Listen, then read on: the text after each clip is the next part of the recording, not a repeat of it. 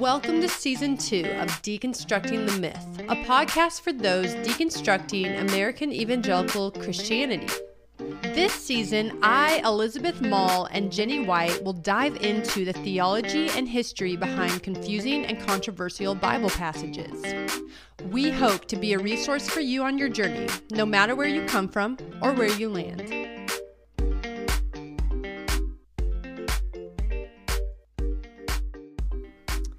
Morning, Jenny. Good morning. We are having our first episode of season two. To be honest, it's not our first time doing this, is it?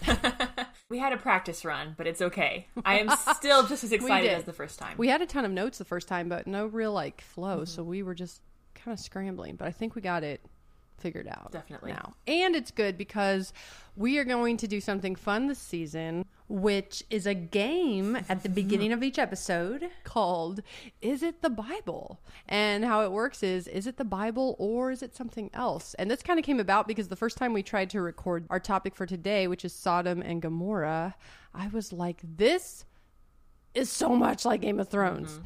And you were you've never seen Game of Thrones, correct? Correct. You you pure you pure of mind. Hardly.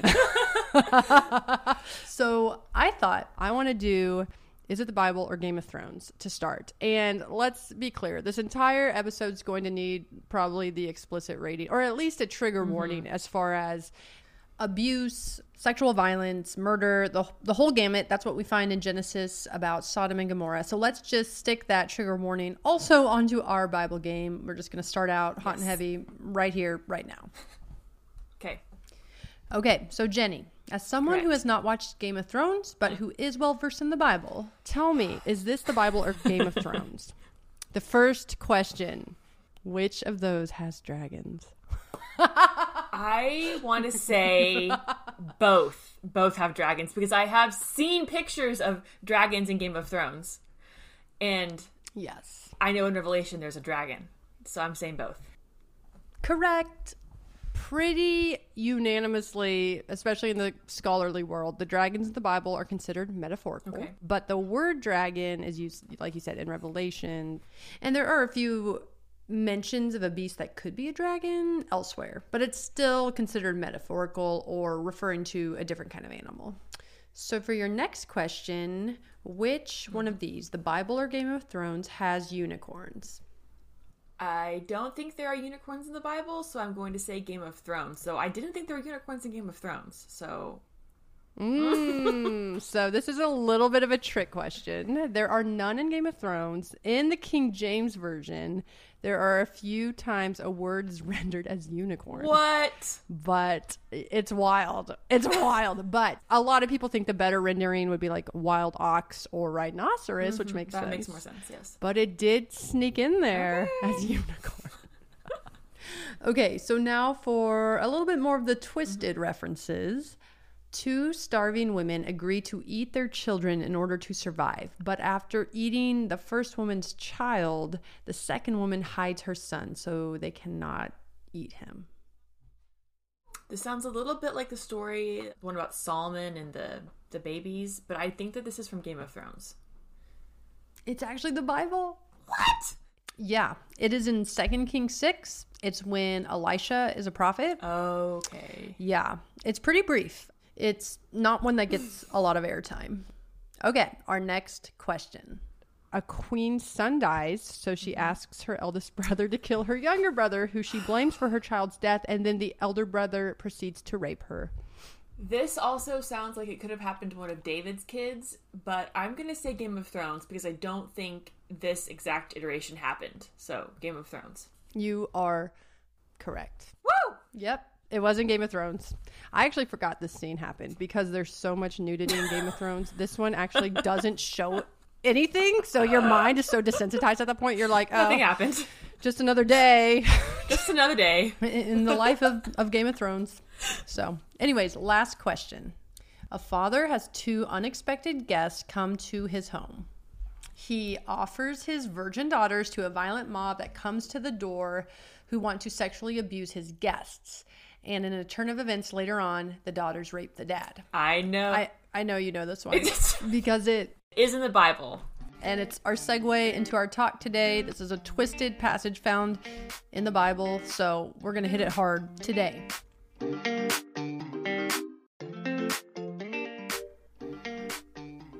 So, in Genesis 18 and 19, we read this account where God tells Abraham he's about to destroy Sodom and Gomorrah because, quote, the outcry against Sodom and Gomorrah is so great and their sin is so grievous.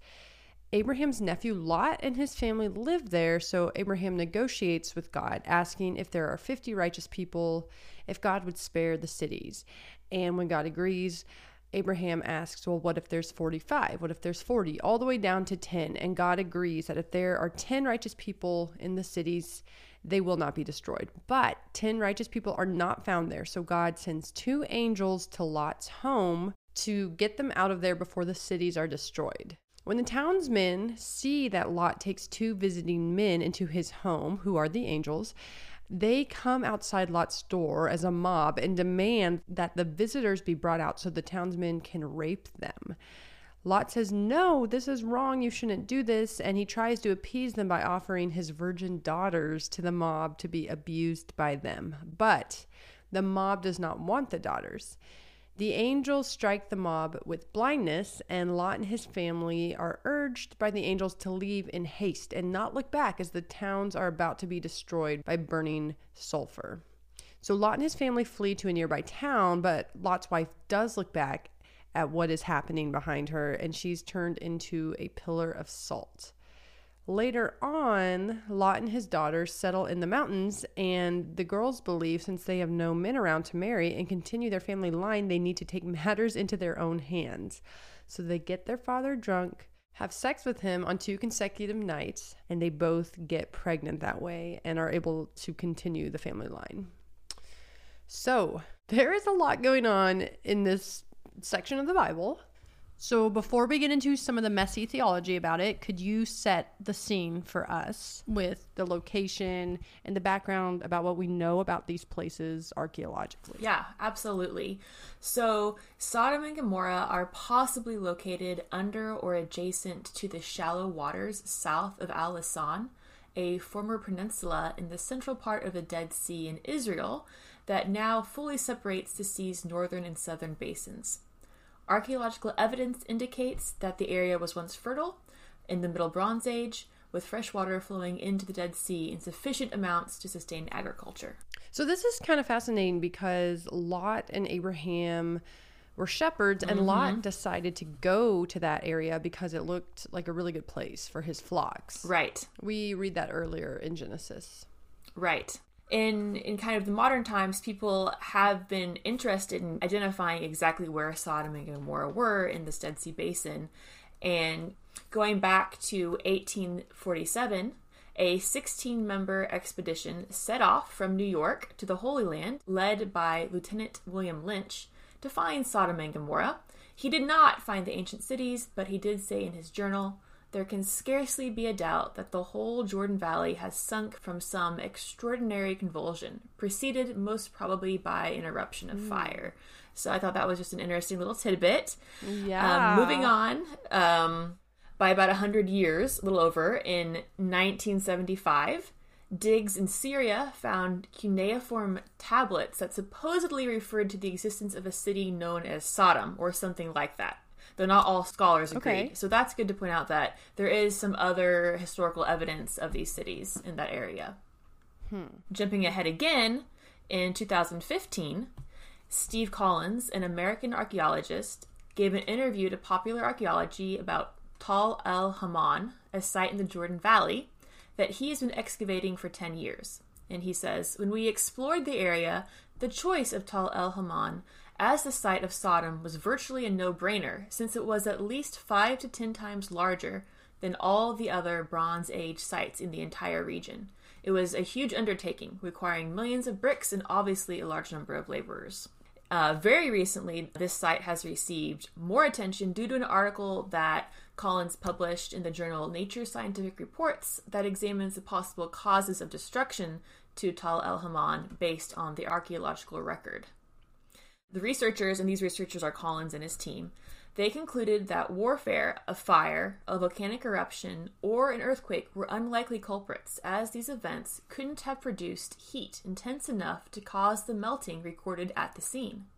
That left a space rock as the most likely cause. Because experts failed to find a crater at the site, they attributed the damage to an airburst created when a meteor or comet traveled through the atmosphere at high speed. It would have exploded about 2.5 miles above the city in a blast 1,000 times more powerful than the atomic bomb used at Hiroshima. Oh my Air temperatures, yeah. Air temperatures rapidly rose to 3,600 degrees Fahrenheit, which I honestly can't even conceptualize how hot that is. An archaeologist uh, at the University of South Carolina, Christopher Moore, explains that at this temperature, clothing and wood immediately burst into flames. Swords, spears, mud bricks, and pottery began to melt. Almost immediately, the entire city was on fire. And then seconds after that, know, a blast, a shockwave, ripped through the city at a speed of roughly 740 miles per hour, faster than the worst tornado ever recorded. The city's buildings were reduced to foundations and rubble. None of the 8,000 people or any animals within the city survived. Their bodies were torn hmm. apart and their bones blasted into small fragments. Corroborating the idea that an airburst caused the destruction, the researchers also found melted metals and unusual mineral fragments among the city's ruins. Quote, one of the main discoveries is shocked quartz. These are sand grains containing cracks that form only under very high pressure. This is from uh, an earth scientist at the University of California. Okay. The archaeologists also discovered high concentrations of salt in the destruction layer of the site, possibly from the blast's impact on the Dead Sea or its shores. Salt. Mm-hmm. Keyword Key. salt. The explosion could have distributed the salt across a wide area, possibly creating high salinity soil that prevented crops from growing and resulted in the abandonment of cities along the lower Jordan Valley for centuries. Hmm. So that's big, that's exciting. It seems like, oh wow, we have definitely found where Sodom was. Yeah. However, there has been significant controversy about this publication. It sounds just like it's so like that's, That's it. it. That's the place and that's what happened and it was phenomenal and it fit the narrative actually to, To a a T, T. really. Mhm. Shockingly, yeah. However, a group of scholars published an op ed on sapiens.com, and they are disappointed that Nature would publish what they call a pseudoscientific paper that damages scientific integrity and encourages looting at the site. So what exactly were their claims like against the research? Scholars dissected the shoddy science, poor analyses of biological remains, edited images, overt religious agenda, and misinterpretations of stratigraphic contexts, particularly those exhibiting evidence of burning. This caused many to wonder about the vetting process and how such a flawed paper made it through peer review. So that's pretty harsh. Ooh, yeah. And I listed, yeah, And yeah, go could ahead. Could you tell us again? Does doesn't he have a specific quote about why he was even researching in the first yes, place? he does. So going back to overt religious agenda as one of the reasons that some people don't like his publish publication, um, he stated that his purpose is to verify biblical stories, and his quote is. The insidious little vermin of gnawing doubt about the credibility of the Bible. Christianity is lost in Europe because it lost faith in the biblical text. Post Christian America is very, very close. Hmm. So he, I think, has the belief that he needs to prove that the Bible is true, and therefore people will turn back to his version of Christianity. So that can be problematic, but I do give him props for acknowledging his bias. Yeah. We all have them, and so I think like good for him to recognize it and then share it. I think that's actually good. and to put it out there. Yeah. because people can actually have a bias and still do great work. I mean, we all we see mm-hmm. that. So I do think that's important, but it can make us more susceptible mm-hmm. to overlooking important things. Mm-hmm. So So I just to go back to finish this up, I pulled out two specific claims that this op-ed disputed, and they said um, Elisabeth Bik, a microbiologist and scientific integrity consultant. Which, by the way, like what is a scientific integrity consultant? It sounds very fancy. it does. does sound fancy. But she said several photos of the dig sites appear to contain cloned parts, small areas that appear to be visible multiple times within the same photo. So that's something to consider. Definitely feels a little sketchy. The second claim is uh, from biological anthropologists Megan Perry and Chris Stantis. They analyzed interpretations of the human remains, noting that the examination was carried out by a medical doctor and not a trained bioarchaeologist. According to Perry, MDs may know the basics of anatomy, but they generally are not experts in interpreting bone taphonomy or distinguishing between antemortem, perimortem, or postmortem trauma. So, to sum this all up, the condemnation of this paper's findings share one common element. Critics assert that the data were made to fit a single hypothesis that Tall el-Hammam is biblical Sodom, even if the authors only dangle that connection in their articles and are careful not to make a direct claim. So it's like it could be, it could also not be. Exactly. We're not sure. Yes, and That's kind of tricky. Mm-hmm. But you said like some people have, I mean, did the Smithsonian, is that what you said? they published it. It went through peer review and it was published, but there are significant disputes to some of the claims they're making. Some critics. Yeah, Interesting. So we're not sure, but that could be Sodom and Gomorrah. it could be. And if it is true, it's it's kind of juicy because it Yes. tell like okay, so there was this colossal like and everything is just I don't think anyone is debating that this city was destroyed in some catastrophic way. Like that's not up for debate. Okay. It's just like what exactly was it? And there's no will there's no real way I think to say it was absolutely Sodom unless it's like you find the the stone that says "Welcome to Sodom," and then you're like, "Oh, we found it." yeah, city The limits. city limits. You Yeah. have now entered Sodom. but this does, this could definitely be it hypothetically.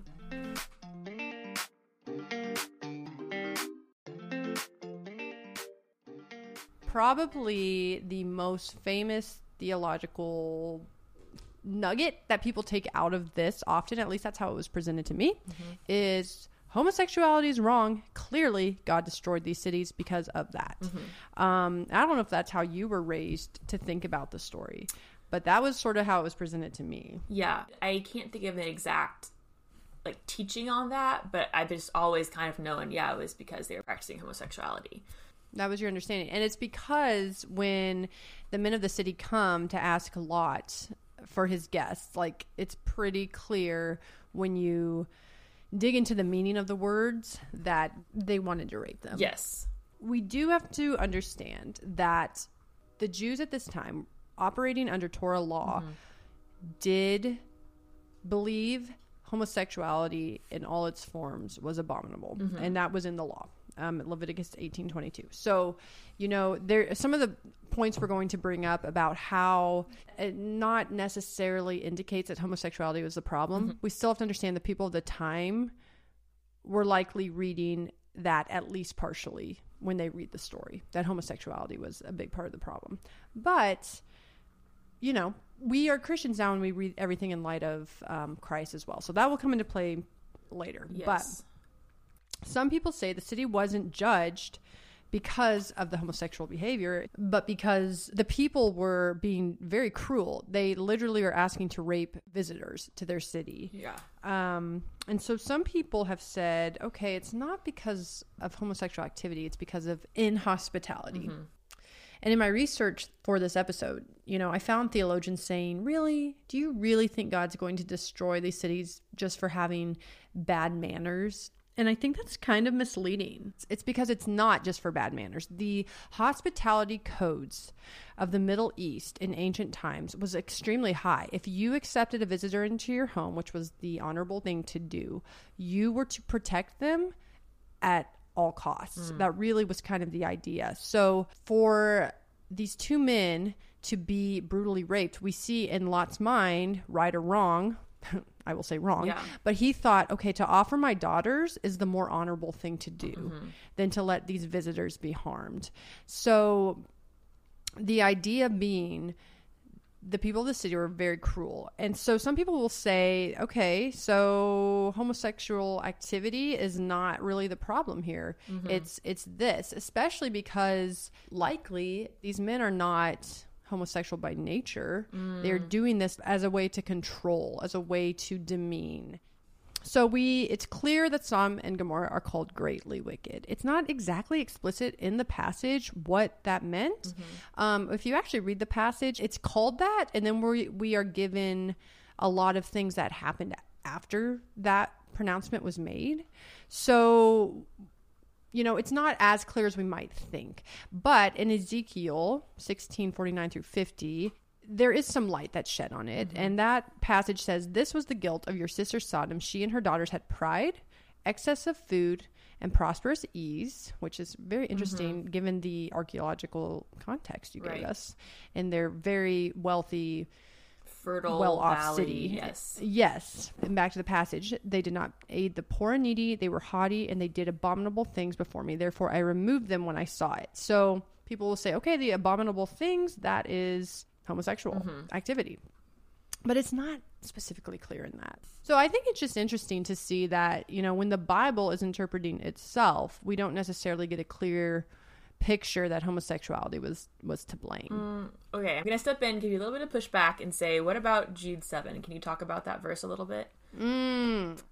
So Jude 7 is a passage that does talk about the Sodomite the, the Sodom and Gomorrahites, Yeah. we'll say Sodomites, going after strange flesh. That's that's a phrase that is used. It's a bit ambiguous. I think that's partly why I kind of go away from it somewhat. Um but a lot of people say strange flesh clearly sounds like strange sexual desires that are not natural. Hmm. So uh, there are a variety of ways people interpret that. Yeah. Some say that they it's because they wanted to become entangled with angelic beings. Yeah, I think I've heard that. I, I would be interested in going even deeper. Not now, you know, but just like it's enough now to say that there are various interpretations, but I've never thought of mm-hmm. that. But what I also hadn't thought about is when you're talking about homosexuality, if you look in Torah law, that is listed as something that is a sin. And I actually hadn't connected that mm. to this conversation about Sodom and Gomorrah and what is it actually about and all those things. So I don't know. I just thought like, oh, I, I have to connect that piece as well when evaluating what would they be what would they consider wrong, what was actually going on. And it is interesting though that it's not explicitly stated though. But yet Yeah. as far as just the homosexuality right or wrong, what does the Bible say? It it is important to Yeah. remember that that is in the Torah law. So I have kind of come to the thought where and I don't know, my my ideas on on this change constantly. That's partly why we're doing this series so people can have some resources to sort of evaluate their own thoughts on the passages. But I had been really kind of thinking like it is not clear and when things are not clear to interpret them in light of the way Jesus was living and teaching, to me, I think there's a lot of wiggle room as far as saying we should not apply some of the same um, ideas about homosexuality that were previously thought in the Old Testament. A lot of people will disagree on that, but now you can kind of know where I'm that's, coming from. That's tricky because there are so many things in the Torah that we don't follow now. Yeah, and a good one, a good example of this would be kind of how women were treated. We will get into this later this season, Mm-hmm. but sort of the idea that a woman caught in adultery is to be stoned. Right. And we see Jesus not stoning that woman in in the Mark passage. That's sort of characteristic of how we see him dealing with people. Um, so it's just a lot Yeah. to think about because it's like, okay, but he's not saying necessarily keep on doing what you're doing. I think sometimes we read that into it, uh, but it's just tricky to think of these things in light of his ethic. What they were doing was still considered wrong in that situation, right? because he says go and sin no more. Right. So that might be a passage we should look into Yeah. actually. but um anyways, but there's a lot of thoughts when thinking about how are we supposed to apply the Sodom and Gomorrah narrative to our modern day lives? And I think that's why it is so I think that's part of why some of these passages are so difficult for Christians because we want an application mm-hmm. and we want it now. and that's why this passage for me was always taught with this idea that homosexuality clearly shouldn't happen. Here it is, moving on, mm-hmm. you know. But looking into the idea that maybe there was something else going on, um, especially concerning hospitality, which we touched on before, but the idea that in Middle Eastern times, in ancient Middle Eastern times, hospitality was a humongous deal. It was you were expected to protect visitors, even your enemies. It was almost like this don't ask, don't tell policy. If someone comes to you seeking sort of asylum, apparently in Sodom and Gomorrah, they're seeking asylum. Yeah. But like at least seeking a shelter for the night, you were expected to feed them, to give them a place to stay, and to protect them at all costs. Mm-hmm.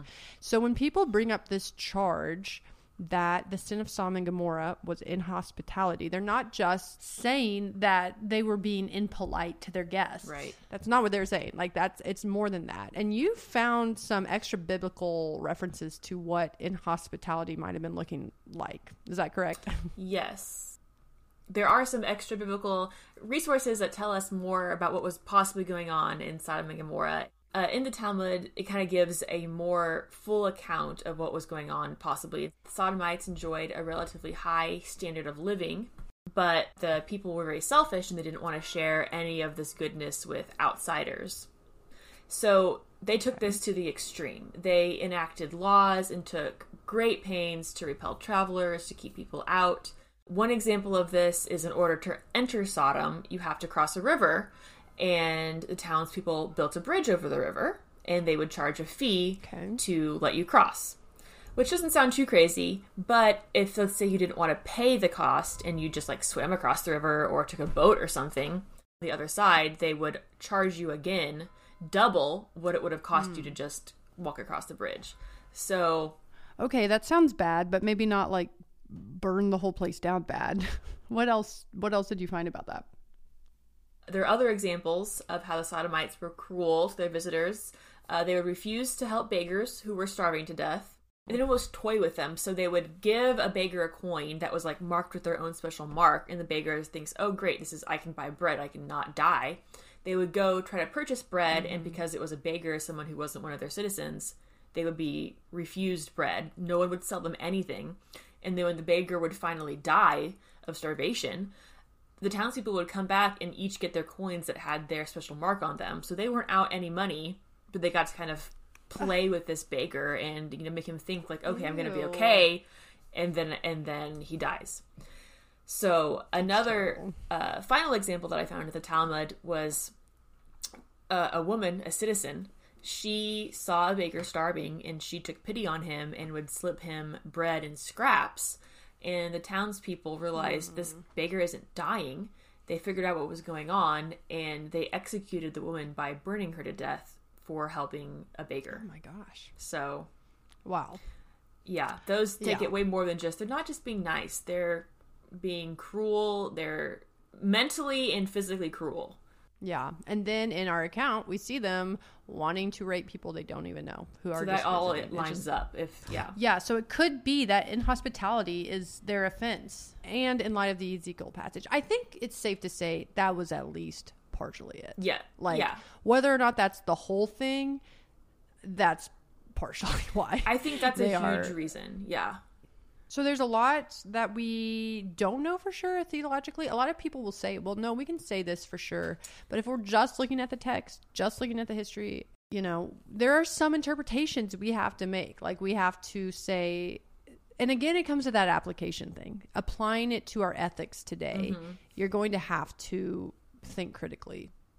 I was raised in a culture where it's like all parts of the Bible have application to me or to now. Maybe there isn't always an application that we need to draw from it all the time. Maybe at other times in our lives this means something different or it hits us in a different way.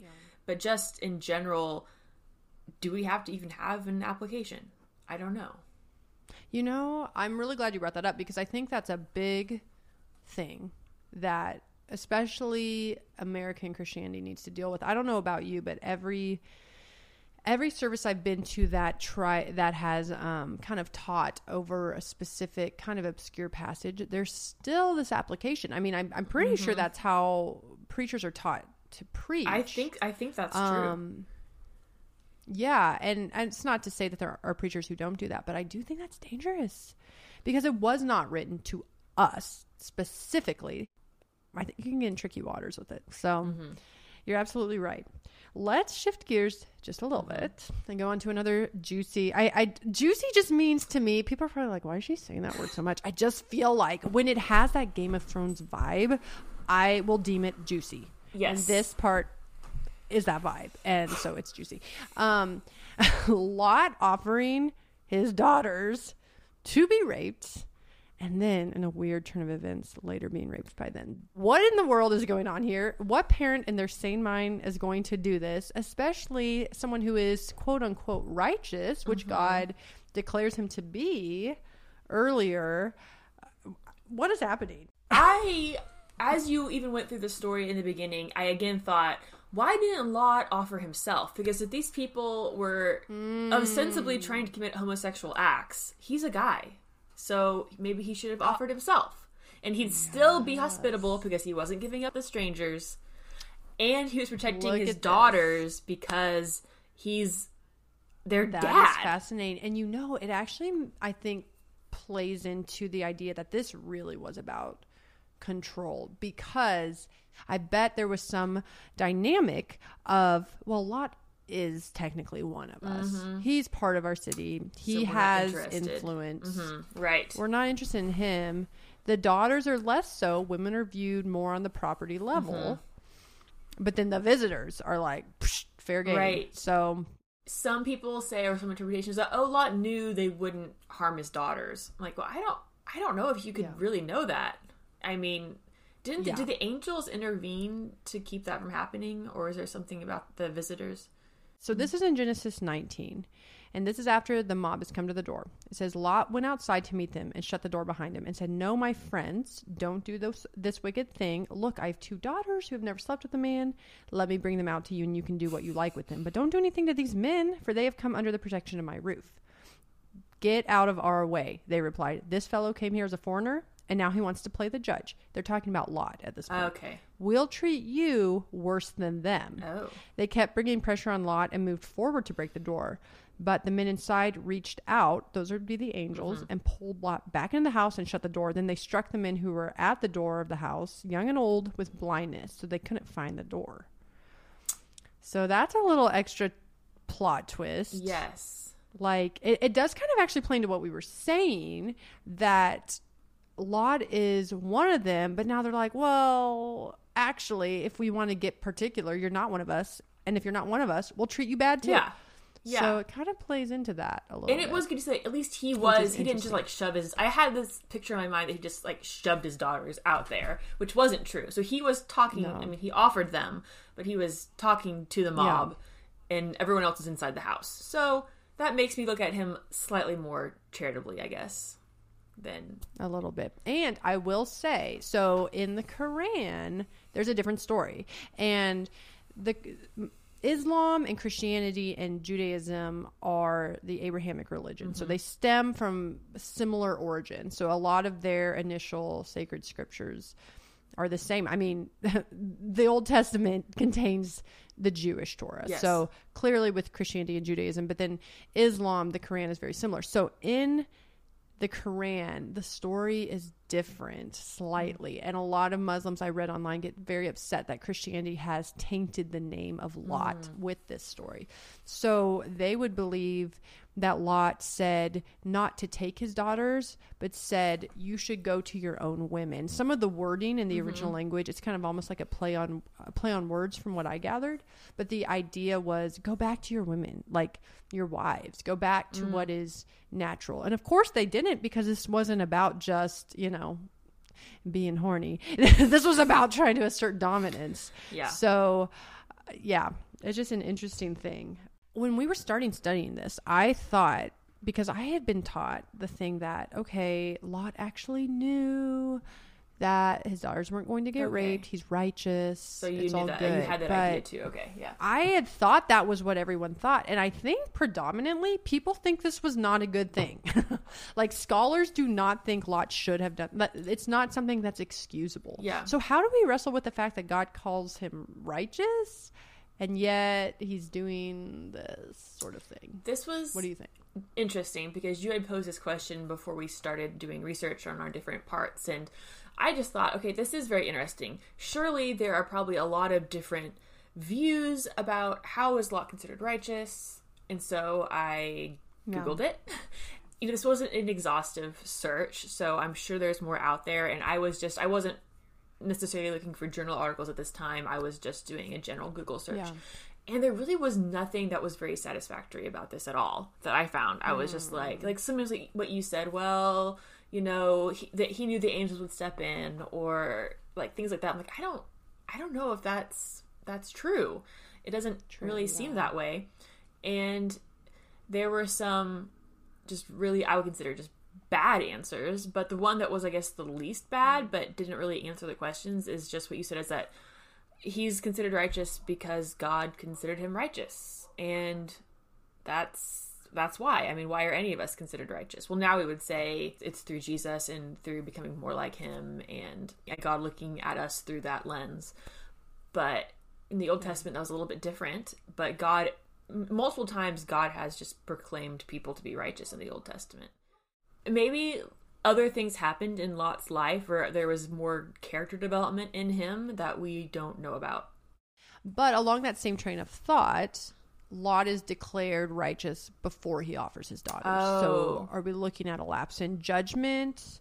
Are we looking at, you know, something that's not actually characteristic of Lot? Sort of like when you think about David, Mm. how David's considered a really righteous king and he does some terrible things. He does some real Game of Thrones But- things. Yes, but he turns, but we see him turning back and repenting. and we see that being abnormal. Yeah. Like that wasn't his normal way. So I don't know if that's what's going on here. And I will say it's interesting to look at how life played out after this. There's almost Mm. like this literary irony that Mm-hmm. happens because after they go into the wilderness, the daughters end up raping their dad. Yeah. I had actually never thought of it in terms of rape. I hadn't either, which I think is yeah, Right. That's just a really interesting thing that that did not process in that way, but It Yeah. didn't. And the reason is because in the Bible it says they got their father drunk, slept with him to continue their Mm-hmm. line. And so I always had this kind of reaction of like, oh, well, that's gross. But if you think about what rape is considered, you know, he was non consensual, he is intoxicated. You know, that's the big thing. Regardless of incest right. which is also a big thing. But um, it's just I was like, wow, to think of it that way. You know, we see him offering them to be raped. We see him getting Yes. raped. It's like this whole loop, this cycle of sexual violence that continues. And I'm sure people could preach whole sermons on implications from that. I was gonna say, I mean, I know we just talked about not having application for everything, but I I'm like this does show that trauma breeds trauma and sometimes literally breeds. Hmm. So Yeah, yeah. sorry, that wasn't that wasn't funny. it's not funny. Jenny with the dark humor. I was not expecting that. But I do Jenny. it's just very yeah it's very interesting to look at it that way which feels very new to me knowing this story for as long as i can remember but not connecting Yeah. those things i think that does show Yeah. the human condition and how generationally these things can happen and that's Yeah. part of what makes us human unfortunately Yeah, dealing with the after effects of trauma are a universal human experience. All right, Sodom and Gomorrah. I don't feel like we've answered a lot of questions. I feel like we've just raised a bunch more questions. that's okay that's okay At least our hope is to give people some resources as they unpack it for themselves. Jenny, thank you for being here and discussing with me. I appreciate you so much. the pleasure i enjoyed it